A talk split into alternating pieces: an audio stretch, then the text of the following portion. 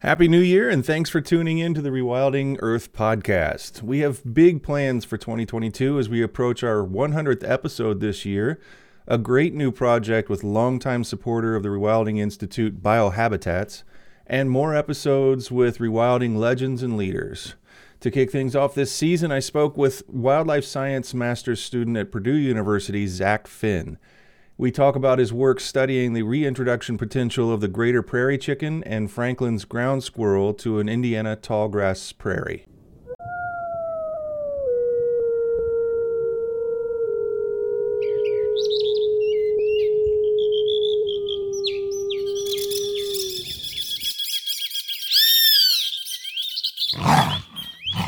You're listening to the Rewilding Earth podcast.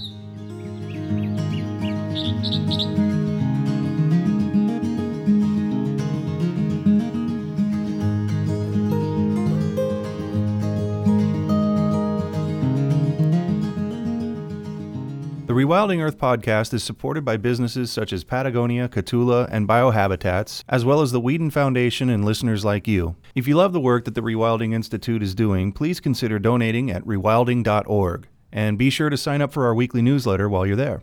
After reading a book as a teenager featuring species profiles and illustrations of recent human-caused extinctions, Zach Finn developed a passion to restore nature.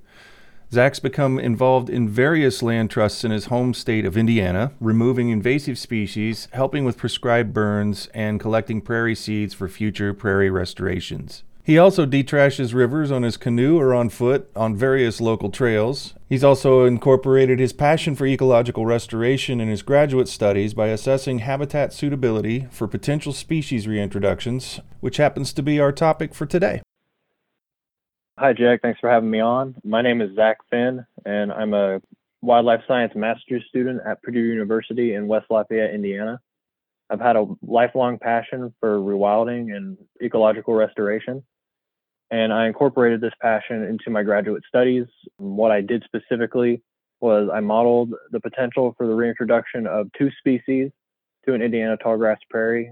And these species are the greater prairie chicken and the Franklin's ground squirrel. And my, my study area, my main area of focus was Kankakee Sands. It's a not a, a restoration, but it's a new grassland that was created after Beaver Lake was drained. Uh, Beaver Lake was once a part of the Grand Kankakee Marsh in northwest Indiana, but now it's a Nature Conservancy tallgrass prairie property. They have bison, they have all kinds of animals on there, like uh, bull snakes, badgers, buteo and accipiter raptors, plains pocket gophers.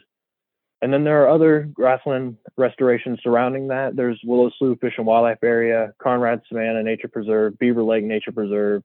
And just across the border, a few kilometers to the west in Illinois, there is the Iroquois County State Wildlife Area. And then to the northwest of all these tallgrass prairie restorations, just to the northwest of those is a smaller collection of much smaller but equally worthwhile and valiant effort to create a and piece together tallgrass prairie in what was once a large expanse of said habitat.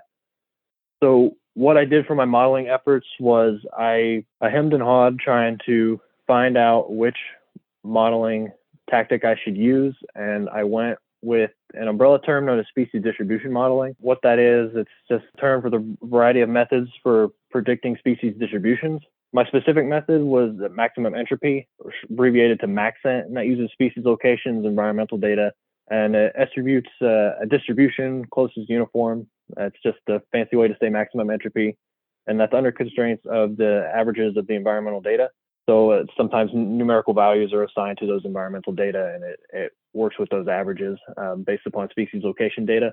I had some specific objectives related to this project. I wanted to see if I wanted to predict the suitability values for lek sites for the greater prairie chicken and um, just general location, like if Franklin's ground squirrel could occupy these habitats. And I wanted to uh, predict that with a, uh, a pixelated, you know, binary, zero for absence, one for presence output format in a map, so it's easily observable, easily um, interpretable. I took a next step and I provided logistical and operational information for the Nature Conservancy at Kankakee Sands for potential reintroduction of these two species. I had my old prediction and hypothesis. I predicted that these these areas would be suitable for reintroduction or translocation of these species based upon the availability of habitats relative to the amount of habitats that these a population of these species would need.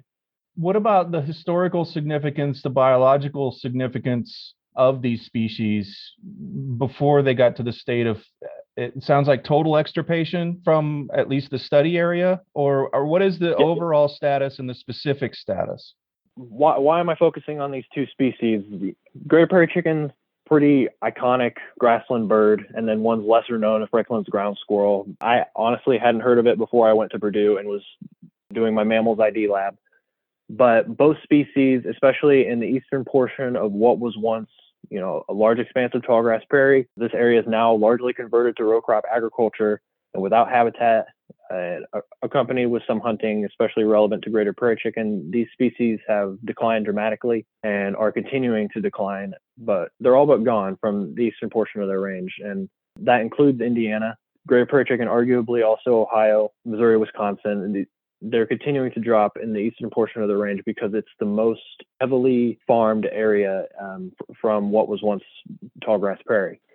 Okay, so to, to get my animal data, I never had to go out into the field. I collected all these, quote unquote, collected these uh, data points from various natural heritage databases, Indiana, Illinois, Wisconsin, Missouri. For Indiana, it was Franklin's ground squirrel only because we barely still have Franklin's ground squirrels. They're a state endangered mammal in, in Indiana. And greater prairie chicken have been absent since the, the sixties or seventies, roughly that time period, so fifty years or more. And I got all of my environmental data from the Natural Resources Conservation Service Geospatial Data Gateway. And I just picked a host of environmental G I S, uh, Geographic Information Services, environmental data that I could plug into what's known as ArcGIS Pro. It's a, a mapping software. Helped me to format these data layers so that way I could use it in my modeling program, Maxent. I just picked a, a bunch of land co- environmental variables, land cover, conservation easements, elevation, soils for Franklin's ground squirrel. I included a road density layer,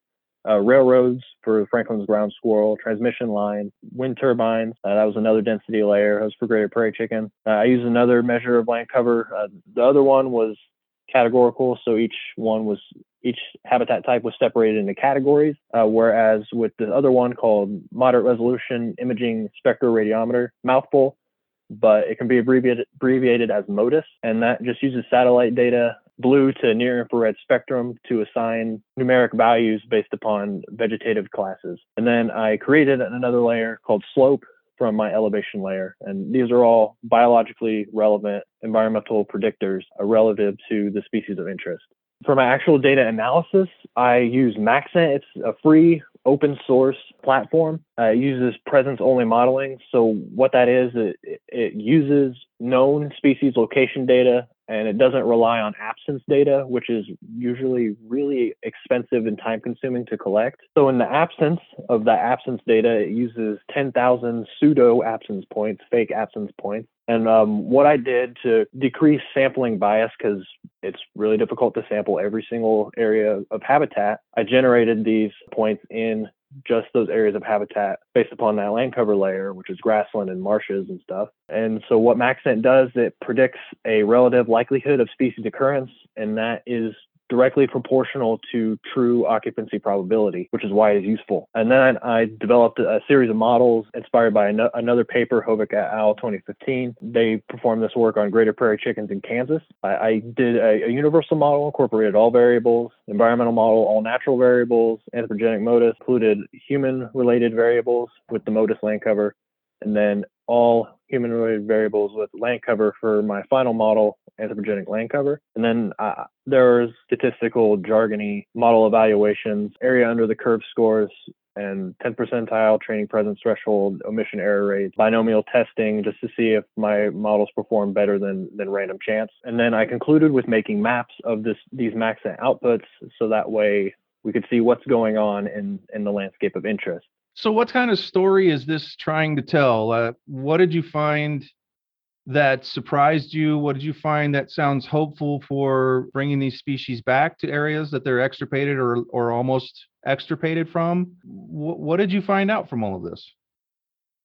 So after collecting all these data from online sources and natural her- heritage databases, I-, I ran my models. I had to filter through those species location points in order to ensure independence of my observations. So that way one is too close to one another. It's not counting. It's not violating foundational statistical assumption of independence of data, which means assuming each data point is its own point and not no two are actually the same. Um, so what I found out from my universal model and my from my slew of my cohort of greater prairie chicken models was that the majority of Kankakee Sands is suitable for lek sites, as well as some areas of nearby Willow Slough Fish and Wildlife Area in the Southwest, some areas as well in Illinois, Iroquois County State Wildlife Area, and some of the smaller habitat patches to the northwest of all of this, as well as the other smaller like Conrad Savannah and, and Beaver Lake Nature Preserve could have some greater prairie chicken leks as well, as well as, interestingly, some agricultural fields. My major professor has observed in Illinois that greater prairie chickens there will leave the grassland habitat and establish leks in the open, unplanted ag fields. And they'll do this because it's more visibility, greater sound travel. But lek site selection, it's, it's heavily related to where hens select for nest sites and brood rearing habitat. Um, that is that is where greater prairie chickens will pick leks, is the proximity to these other habitat types. But for the Franklin's ground squirrel, I didn't have a lot of data, so my results were largely inconclusive. Predicted high probabilities of occurrence through, throughout a lot of the landscape, even though none of my models performed better than random chance. So basically, it's like, take that with a grain of salt, but the, the exciting um, results that I obtained were for the greater prairie chicken. Got it. So what made it an unwelcome area for them? Was it just being hunted out, or was it more agriculture, which now it doesn't sound like that might be the case given what you just talked about? What would happen if we just put them back? We can't do that without some changes on the ground, I would imagine, right? Well, largely they disappeared from this area because of habitat loss to agriculture. Uh, there was some hunting. I believe there they had large quantities of them being shipped eastward, much like the passenger pigeons, but largely it was habitat loss. These Kankakee Sands used to be Beaver Lake, which is in the Grand Kankakee Marsh, and it was drained. Uh, they didn't try to, they weren't trying to drain it entirely, but uh, it happened anyways, and that was in eighteen seventies. And then uh, eventually in nineteen ninety-seven, Nature Conservancy bought the property and then began creating tall grass prairie and, and, and some wetland habitats in what was once Beaver Lake. And in the nineteen sixties, I believe, nature, uh, the Beaver Lake Nature Preserve already existed. There was some grassland habitat left, and there were some adjacent leks in the ag fields next to Beaver Lake Nature Preserve, which had in it um, the Greater Prairie Chicken Reserve. But the existing leks that remained, one of, one of the last few in the state, never found that habitat. So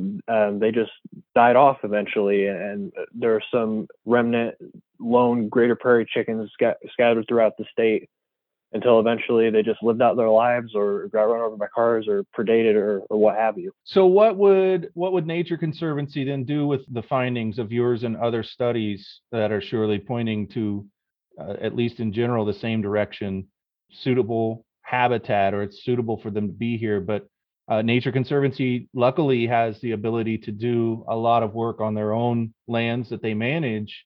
Is that where it starts? Are they going to use this data to justify reintroduction? How do you work with them out now that your study is done? Well, when I started my master's program, I was talking with my major professor, and he, we were trying to figure out, you know, what the heck am I going to do? What am I going to research? And so we reached out to the staff at Kankakee Sands with, of Nature Conservancy, and talked with them like, hey, Zach is interested in modeling the potential for greater prairie chicken reintroduction at Kankakee Sands. Does that sound like something you guys would be interested in? And they said, yes. Um, there's also this other species, Franklin's ground squirrel. Can you model potential for that too? And I said, well, I love all animals, so yeah, yeah I'll do that. And so I'm currently talking with them. They have expressed interest and reintroducing these species to that site, but so far nothing conclusive like, yes, we're, we are going to do this, but they, they are definitely interested in it, and I, I I believe my model results would help them in being more assured that of reintroducing these animals would be possible. Yeah. Well, and it's nice also, you know, just for T N C to be involved in a way and have the ability, have the land and everything to kind of jumpstart this and show other uh, like private landowners and others that it can be done. It it is being done. Sometimes that has a a catalyst effect, and then and Nature Conservancy knows that. That's why they do these things. So, so that's really cool, and that'd be really cool to have that as a as a, a legacy. I mean, you contributed to that greatly by being able to give them the science that shows what should be happening on the ground, what happened. To, I think that's really cool, and I also think that it'd be really neat to um, just kind of check in later. And and uh, you're kind of always going to be attached to this project, right? It's going to be it's going to be something that, you know, somebody might come and interview you about two, three, four years from now, twenty years from now. I dug up your study, and now that there, now there's all these prairie chickens in this area that weren't before, and, and yours was one of the studies cited to, that uh, obviously helped to make that happen. That's pretty cool. I mean, you're you're kind of getting started in a career that it's got meaningful written all over it. How does that make you feel? Uh, that was definitely the goal, and that's definitely something I mentioned. I talked about with my major professor and said, "Hey, is this going to have real? Does this have potential to have real world results?" And he said, "Yeah, for sure." Yeah, that makes me feel great, and uh, you know, Kankakee Sands has always had a special place in my heart, and I, I will always keep checking back on it to see what's going on in there because they're doing some exciting work. It's also really cool to be able to show listeners who might not know, you know, how does how does the science and the conservation and the and, you know, kind of the P R stuff, the political stuff, how does all of this sync up? And especially from your perspective, then, you know, it has to start with something. I mean, Nature Conservancy has to say we had a modeling done for these two species, and this is our This is why we're going to do this. This is why we're going to make choices about reintroduction and things in the future. Here's what we want to do. They have to base it on something. And, and I wanted to give everybody an example of what that's like. A student like you working your butt off, learning while you're doing, and then coming out with a product that has real world value that probably would have cost a bunch more if it was done by a private consulting firm. And, you know, but it was part of your education and, and a great, great product to uh, then take and, and change things on the ground. And I want to show people that. How do you feel about being a cog in that whole very, very important system? That's what I want more than anything. It's uh, what is needed in order to rewild the earth. And um, it's what I'm going to do. You're listening to the Rewilding Earth podcast. Did you know we also publish insightful and inspirational content from leading rewilding scholars, poets, artists, and organizers from around the world? You can visit rewilding dot org and sign up for our weekly digest to receive brilliant, fresh insights on everything rewilding. You'll find over a decade of articles and news from the front lines of wildlands protection and all kinds of restoration efforts. Check us out at rewilding dot org, and don't forget to share it with friends. So what are your future plans looking like? Like what, uh, where do you go from here? Right now, what, what I'm looking at is being a land steward. So um, that's like a land trust. They they own a bunch of natural areas, and they'll go in and restore them. They'll uh, plant species that used to be there, or they'll take out invasive species. And I used to work for a, a local land trust around here, and that's the closest I've ever felt to nature. And um, right now, that's that's what I think I want to do after I graduate. Awesome. But other areas of interest, I, I'd like to work on uh, rest, reintroduction projects. Specifically, I'm especially passionate about large carnivores, especially being from Indiana. Recent news that black black bears have more and more been coming into southern Indiana and, and sometimes down from Michigan. It's um, given me a lot of hope for my state. And as well, I, I could work at a zoo and uh, work with uh, captive populations of endangered animals. But right now, I want to be out there in the field, and I want to be kicking ass um, of these in- invasive species. Yeah. You sent, you mentioned something a little earlier about slope, and one of the issues, this might not be the same slope we're talking about, but one of the issues that's been identified in our Big River Connectivity Project funded by Be Wild Rewild is the idea of stopping farming in certain areas that it's really not even profitable to farm in, and without okay. subsidies would would definitely not be. The floodplains. Is that is that what you were kind of talking about? Like where we could kind of start to reclaim and work with farmers who would really rather not use those lands in that way if they had another choice, which is what we're trying to do, is give them another choice, uh, and even a profitable one, if at all possible, or with land grant grants and, and other programs from the government that would help them to be able to profitably not farm those areas.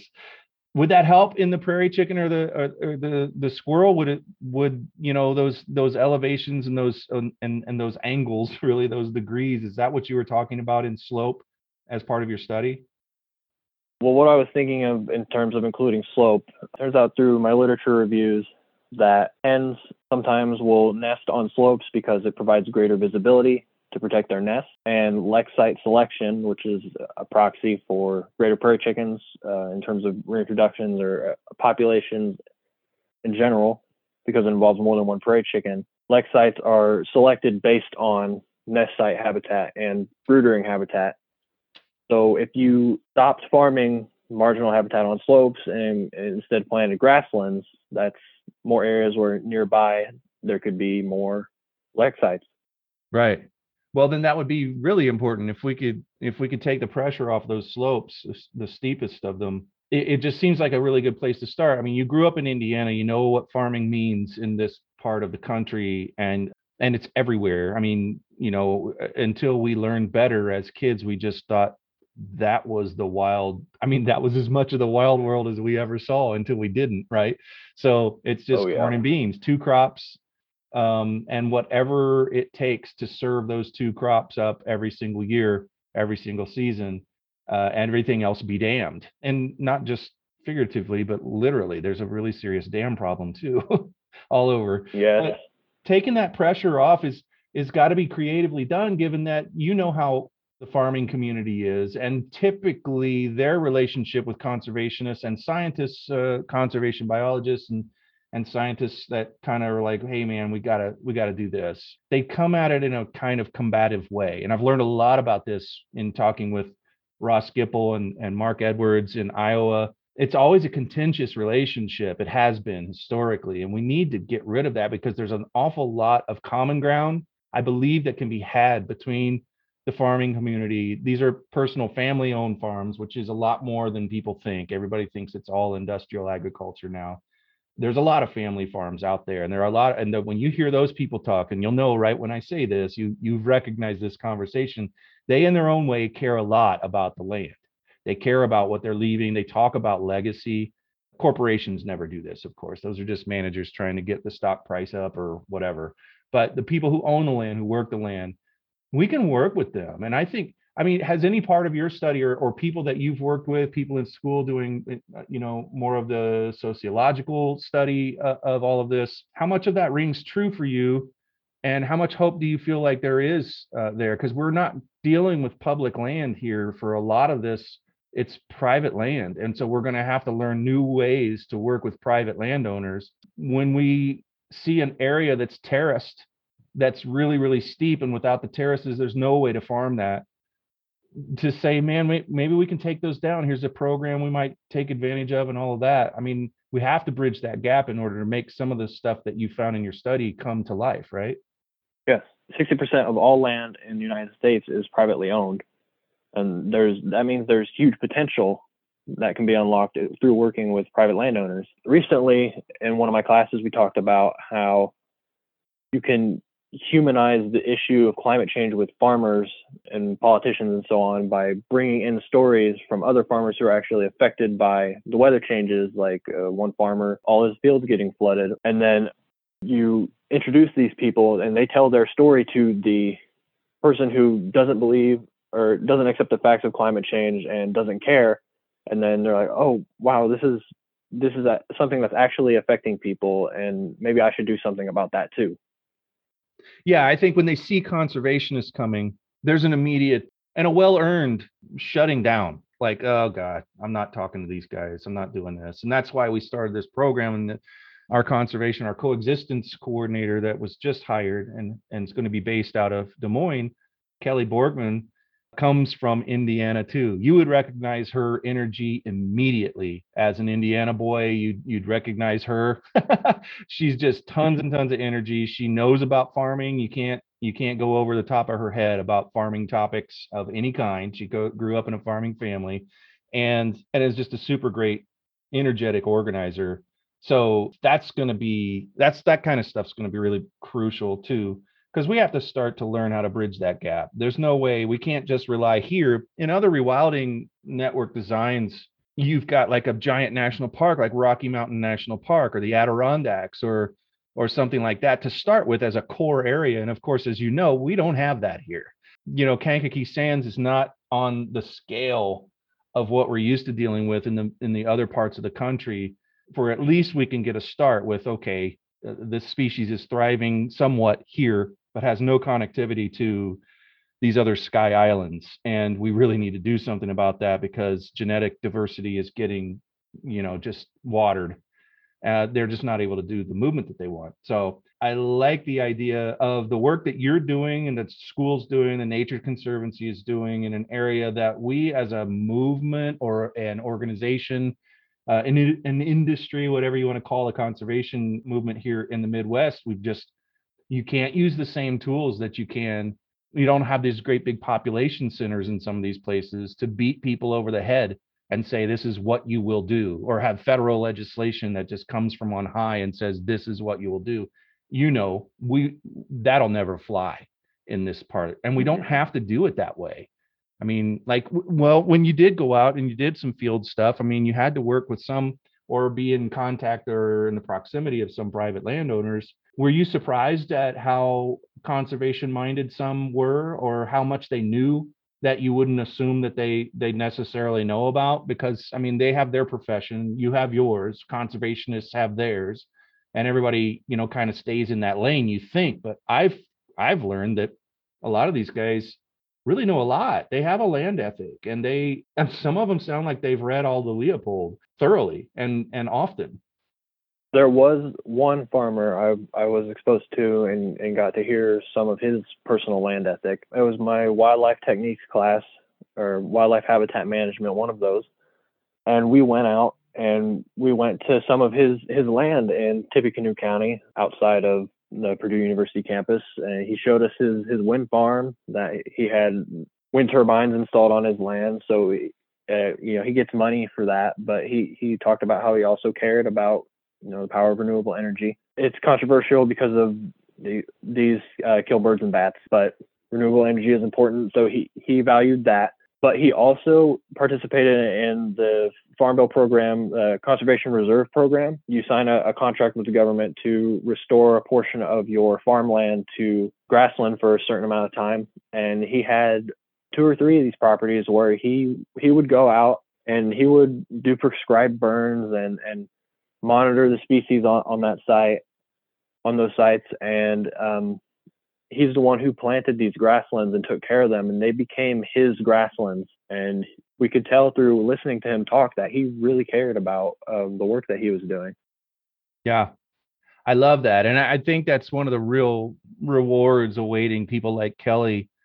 And she already knows because she's done work like this before in other areas. It's really rewarding to be able to hear.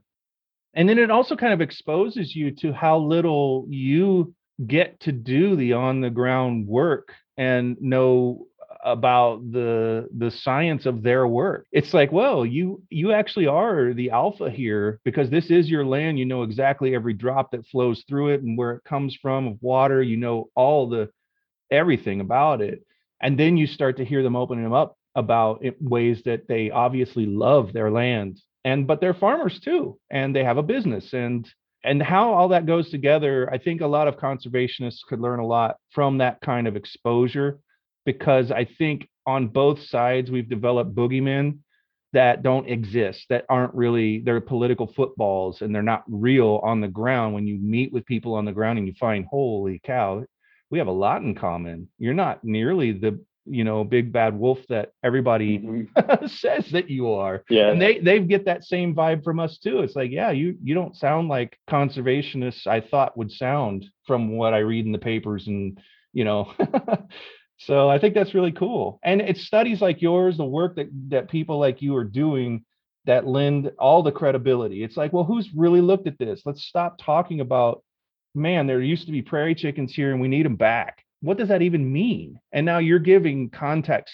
to that with your kind of research, which is vital and really, really cool. I mean, whatever you end up doing and the whole path that you take, you know, you're always going to have that jumping off point And I think it's just really cool to get to talk to somebody who's just at the beginning of all of this stuff and just imagining where you might go from here and, and all the effect you're going to have going forward.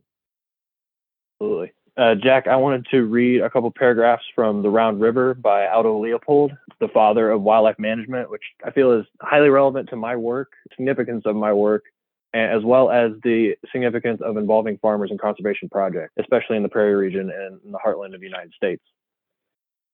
American conservation is, I fear, still concerned for the most part with showpieces. We have not yet learned to think in terms of small cogs and wheels. Look at our own backyard, at the prairies of Iowa and southern Wisconsin. What is the most valuable part of the prairie? The fat black soil, the Trenozem. Who built the Trenozem? The black prairie was built by the prairie plants, a hundred distinctive species of grasses, herbs, and shrubs, by the prairie fungi, insects, and bacteria, by the prairie mammals and birds, all interlocked in one humming community of, co- of cooperations and competitions, one biota. This biota, through ten thousand years of living and dying, burning and growing, preying and fleeing, freezing and thawing, built that dark and bloody ground we call prairie. Someday we may need this prairie flora not only to look at, but to rebuild the wasting soil of prairie farms. Many species may then be missing. We have our hearts in the right place, but we do not yet recognize the small cogs and wheels. I love that. Yeah, and it's almost like the, uh, I mean, you know, it's kind of weird. Of all the podcasts we've done, this is the first uh, Leopold reading we've had. And I'm really excited that you're the one who got oh, to really? do it. That's really cool. And you're the one who thought to do it. Yeah, that's awesome. And it's so true. Amazing. And and I think that when people get away from politics and they get, you know, also out of their labs, everybody gets really deep into things that once you get out there, all melt away in terms of their importance. Most of the things that we do, talk about, think about strategy, how we do our science, how we do our communications, all of that, as you know, just melts completely away. It doesn't matter. It's the whoever you're with, whoever you're talking to in the land around you or the water that brings everything into a sharper focus. Like Aldo Leopold was always so good at doing, such as that example there, really bringing it back to what's actually important and getting it away from all of those things. And I, I've always had the theory that the reason he was able to do that so eloquently is that he spent so much time with the land and didn't get too caught up in a in a bunch of other stuff that's just not related, just not, you know, the day-to-day junk. And a lot of writers you could point to, I think, uh, the same way. But that must that must just smack you in the face, remembering that and and reading that, you know, just as, in terms of the grounding, no pun intended, that it has, the effect that it has. Absolutely. It's it's always a good field, feeling to have your work validated by uh, a founder of uh, the field you're working in. Yeah, he'd be proud. And I, I really get excited when I think about people who are still trying to decide what they want to do, what direction they want to go in, that are, you know, a few years behind you, and listening to this and maybe making a decision. What What have you learned about your path so far that you would turn around and recommend to a high school senior? How they might best, if they're interested in this and they love your story and they want to do this kind of work, what could help them along uh, that you learned along the way, maybe the hard way? The obvious uh, in high school, take your biology courses or your, your wildlife related courses. Uh, when you're looking for universities to go to, pick one with good zoology, zoology track, or uh, like with Purdue University, actually have a wildlife biology program. Other programs as well, fisheries and aquatic sciences and forestry, and that's all in the Department of Forestry and Natural Resources. So look for programs like that. That'll get you the foundation and, and knowledge you need in order to enter the field. Other than that, say you do want to go out there and, and tackle invasive species, find a local land trust. There's there's tons of them. Um, go out and do a volunteer day with them, or educate yourselves on invasive species in your area. And if you have your own little woodlot or nearby patch of woods, or if you see in your yard that, hey, that bush is invasive, uh, I'm going to take it out. Is that okay, Mom or Dad? You know, just take those little small steps and it'll make you feel like you're accomplishing something, because you truly are. Nobody's going to go out there and do this. We can't just sit around and, and hope and pray that, that somebody else is going to do it. It's got to be us, because we're the only ones that care. And, and especially we're the only ones that care enough to act. Uh, other things you could do, yeah, I go out and I take my canoe down the river and I look for tires. And I it doesn't matter how entrenched they are in the riverbed, I'm getting those tires out if I see it. Those are all that much fewer microplastics that are infecting our, our waterways and making their way down into the, the Gulf of Mexico from, from where I'm at, uh, getting into our oceans. I feel like one part of rewilding that's overlooked is trash removal. You go out and you're canoeing down a river and you see all this garbage. It doesn't feel very wild, does it? It kind of mm. takes you back to man-made landscapes. And just go out there, remove some invasive species, get involved with your local land trust, or just pick some trash out of the river. Or uh, if you see trash along a trail, just take that out. It it will definitely improve the immersion experience. It, I mean, what would you say to somebody who says, yeah, but I mean, I want to do that and I try to do that, but I always think about the fact that I take out a tire and two more got dumped upriver or downriver. And it's like one step forward, one step back, or trash or or whatever. I mean, is there some sort of a, a an extra reason that you do this regardless of whether somebody's dumping twice as much as you just took out that day? I mean, is it like a spiritual thing? Is it like a like a deep ecology thing? Because it sounds like you would do it no matter what, and you are doing it no matter what. For me, yes, it's it's a spiritual aspect. It's how I um, make myself uh, feel useful, especially in, in our field where I'm, I'm not actually entered fully in it yet uh, on a professional level. Just because somebody somebody out, else out there, the boogeyman, is doing that doesn't mean that we shouldn't clean it up. The population becomes more and more educated and resources change. Hopefully we, we won't have to worry about people dumping trash into the rivers anymore. It's a good idea to stay on top of it. Yeah, well said. Well, Zach, I really appreciate you taking the time. Congratulations, by the way, on all your work and defending your thesis you. and, and and and and the excitement um, that I don't generally get to have all the time here. I've talked to a lot of people in the mid and, and later years of their careers, and I love talking to people who are just getting things figured out for themselves and really having these new, fresh experiences and are obviously as motivated as you are. So I can't wait to see what, what comes of uh, your next moves, and I'm sure we will be in touch because you, you're never going to be very far away from the work that we're doing at Rewilding and all of our partner organizations. Thank you so much for taking the time today. Oh, for sure. Thank you, Jack. It, it's been an honor.